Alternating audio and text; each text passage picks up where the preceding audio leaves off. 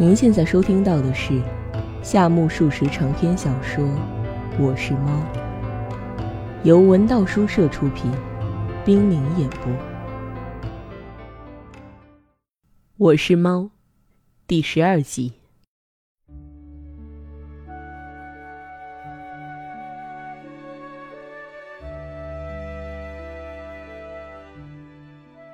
咱家一向不曾去过对面那条小巷，当然没见过拐角处的金田老板是一副什么德行。今天才第一次听说，主人家从未谈起过实业家，就连咱家这个在主人家混饭吃的猫，也不仅与实业家不沾一点边，甚至十分冷淡。然而适才鼻子夫人突然来访，咱家也曾暗地的领略了夫人的谈吐，想象着他家小姐的美貌。并对他家的富贵和权势浮想联翩。咱家虽然是猫，也不肯躺在檐廊下悠哉悠哉了。何况咱家对韩月君极为同情，对方竟把博士的太太、车夫的老婆，甚至琴师、天章院公主都已收买，神不知鬼不觉的，连崩掉门牙都被侦查个一清二楚。而韩月君却笑嘻嘻的，只顾担心外挂上的衣带。纵然是个刚出校的理学士，也未免太窝囊了。可话又说回来，对手是个脸心安了一颗伟大鼻子的女人家，不是随便什么人都能接近的。关于这场风波，应该说主人漠不关心，何况他穷得叮当响。至于迷婷，虽然不缺钱花，但他既然是那么一位偶然童子，支援韩月的可能性也很小吧？看起来最可怜见的。只有讲吊井学的那位韩月先生了。如果咱家不豁上去，潜入敌阵，侦察敌情，那就太不公平了。杂家虽然是猫，却寄居于学者之腹。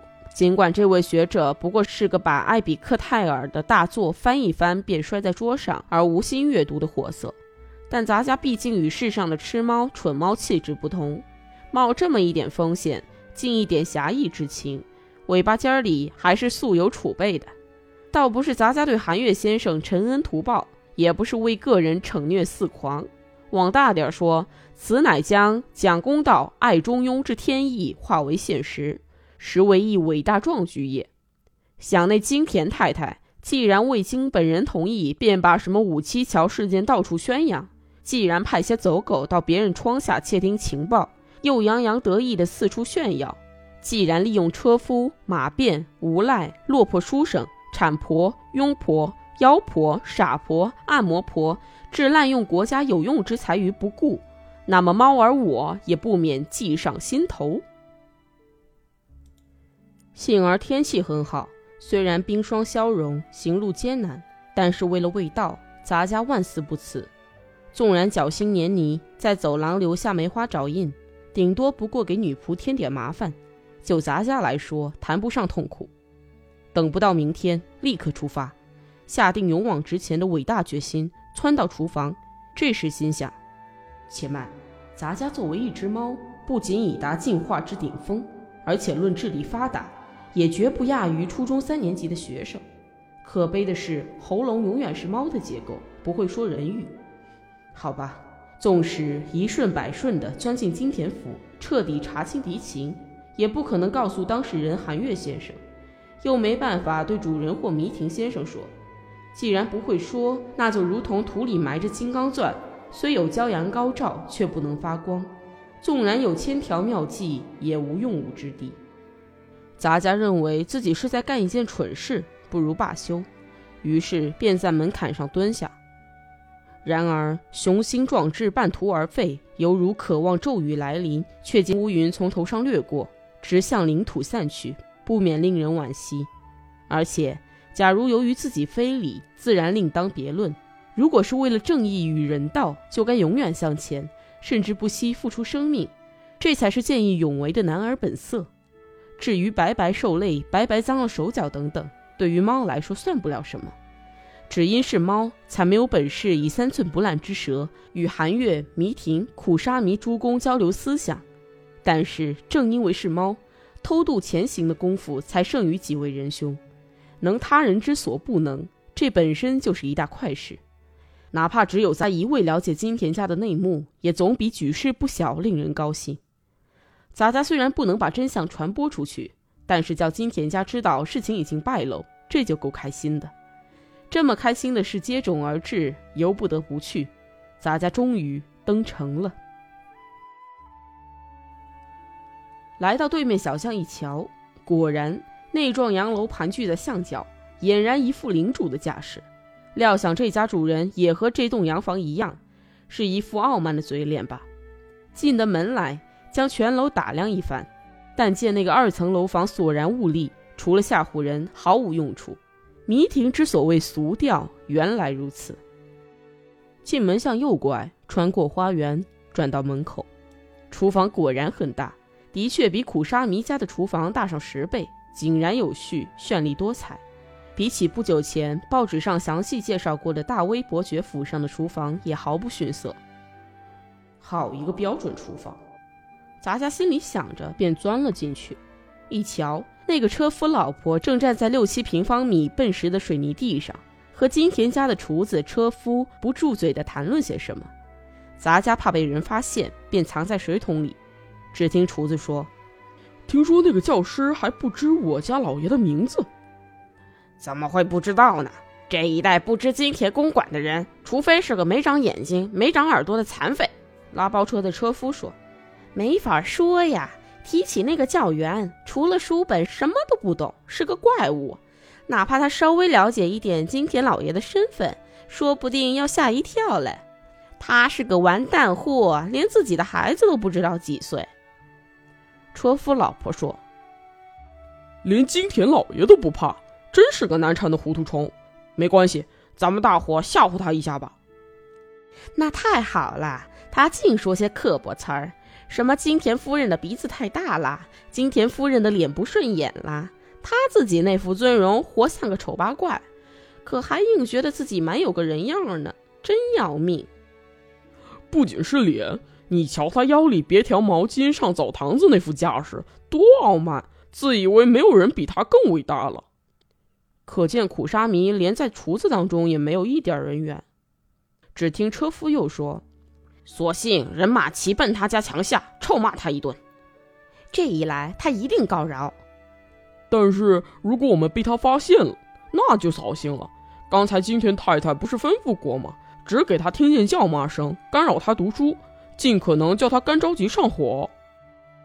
明白，车夫老婆表示可以担负三分之一破口大骂的任务。好啊，这帮家伙要去捉弄苦沙弥先生了。杂家边想边从三人身旁嗖的窜进室内。猫脚似有若无，不论走到任何地方，从未发出过笨重的脚步声，宛如腾云驾雾，水里敲盘，洞中抚琴。又如尝遍人间甘辛味，言外冷暖我自知。不论俗调的洋楼，还是标准的厨房，也不论是车夫老婆、包车夫、厨子、伙夫，还是小姐、丫鬟，甚至鼻子夫人和老爷，我想见谁就见谁，想听什么就听什么。伸伸舌头，摇摇尾巴，胡子一扎撒，飘飘然归去来也。杂家善于此道，在整个日本国也名列前茅。连自己都怀疑，咱家大概是继承了旧小说里描写的猫怪的血统吧。传说癞蛤蟆头上藏有夜明珠，而咱家不要说天地神佛生爱死恋，就连嘲弄天下的祖传妙药，也无不囊括尾巴尖儿上。咱家神不知鬼不觉的在金田府的走廊里横行，那比金刚力士踏烂一堆凉粉还要容易。这时，连咱家自己都对自身的本领由衷的钦佩。当杂家意识到这多亏平素所珍爱的尾巴时，心想：对他可慢待不得的，理当顶礼拜膜杂家那尊敬的尾巴大仙，祝他猫运长久。杂家略微低头看去，却总是找不准方向，必须望着尾巴行三拜大礼。为了望见尾巴，当杂家回身时，尾巴也随之而转，扭过头来想要迎头赶上时，尾巴也保持原有的距离，跑到前面。果然厉害，天地玄黄，无不囊括于三寸之尾。确是灵物，杂家毕竟不是他的对手。追逐尾巴七圈零半，力竭身虚，这才作罢。眼前有点天旋地转，一时不知身在何处。但是区区小事何足挂齿，便又到处乱闯。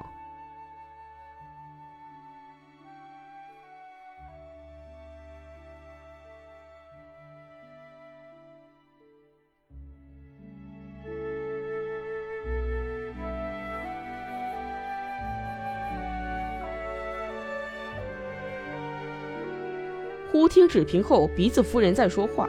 关键时刻，洒家立刻站住，竖起两耳，凝神倾听。只听鼻子夫人照例尖声尖气地说：“一个穷教员还很神气嘞。”“哼，是个神气的家伙。为了给他点教训，先收拾他一通。那个学校里有咱们的同乡，都有谁？有金木平柱、福地细罗。”可以托他们去挖苦那个穷教员一通。咱家不知金田老兄家乡何处，只觉得那里的人尽是些怪里怪气的名字，有些吃惊。只听金田老板继续问道：“那个家伙是英语教师吗？”“哦，据车夫老婆说，他专教英语入门课本什么的。反正不回是个正派的教员。不回是，把会说成回。”少不得又叫咱家拍案叫绝了。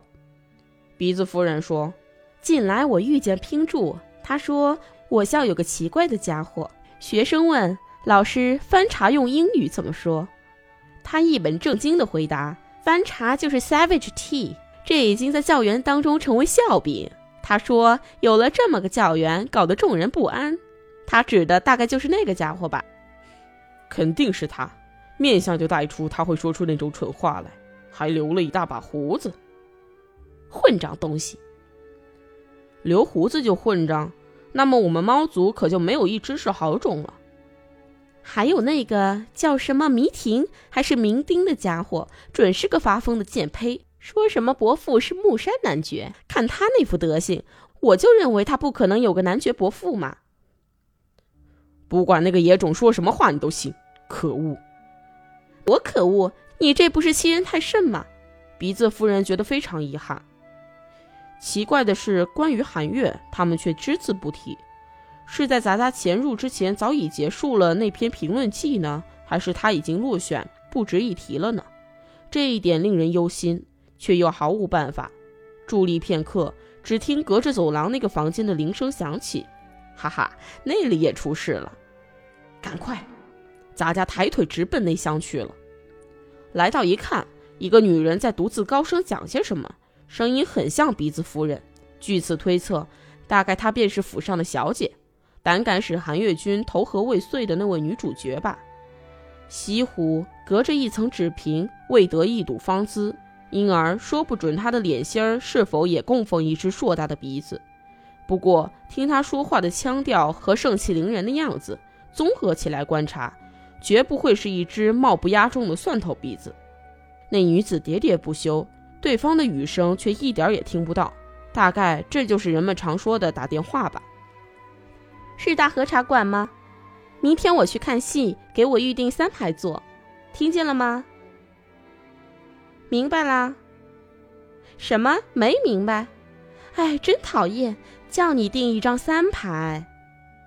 什么？订不成？怎么会订不成？要订？嘿嘿嘿，是开玩笑。有什么玩笑好开？干嘛拿人开心？你究竟是谁？是长吉？长吉之流懂个屁！去叫老板娘来听电话。什么？你一切事都能办？你太冒失了！